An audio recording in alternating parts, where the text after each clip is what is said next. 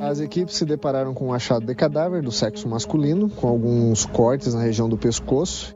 Na segunda temporada de Futebol Bandido, a gente traz detalhes do caso Daniel e mostra como uma festa de aniversário se transformou no assassinato brutal de um jogador. Foi uma coisa ali com bastante malvadeza. É, quem fez estava com raiva. Quem matou estava com muita raiva. Já encontraram o corpo. Então é uma cena bastante chocante. Não tinha o que fizesse, infelizmente, todo mundo. Agora, nesse podcast, a gente vai contar detalhes da trajetória de um jogador de futebol de um time grande que terminou assassinado no Paraná. A gente vai descrever os últimos momentos da vida dele e também seu último diálogo. E mostrar quem é ou quem são os assassinos. Eu sou a Carla Torralba. Eu sou o Adriano Wilkson. Eu e o Adriano estamos trabalhando há mais de um ano na cobertura desse caso.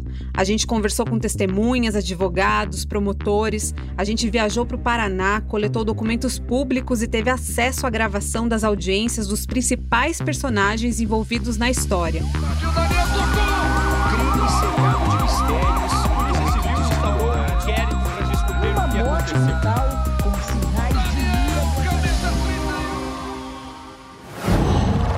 Wow.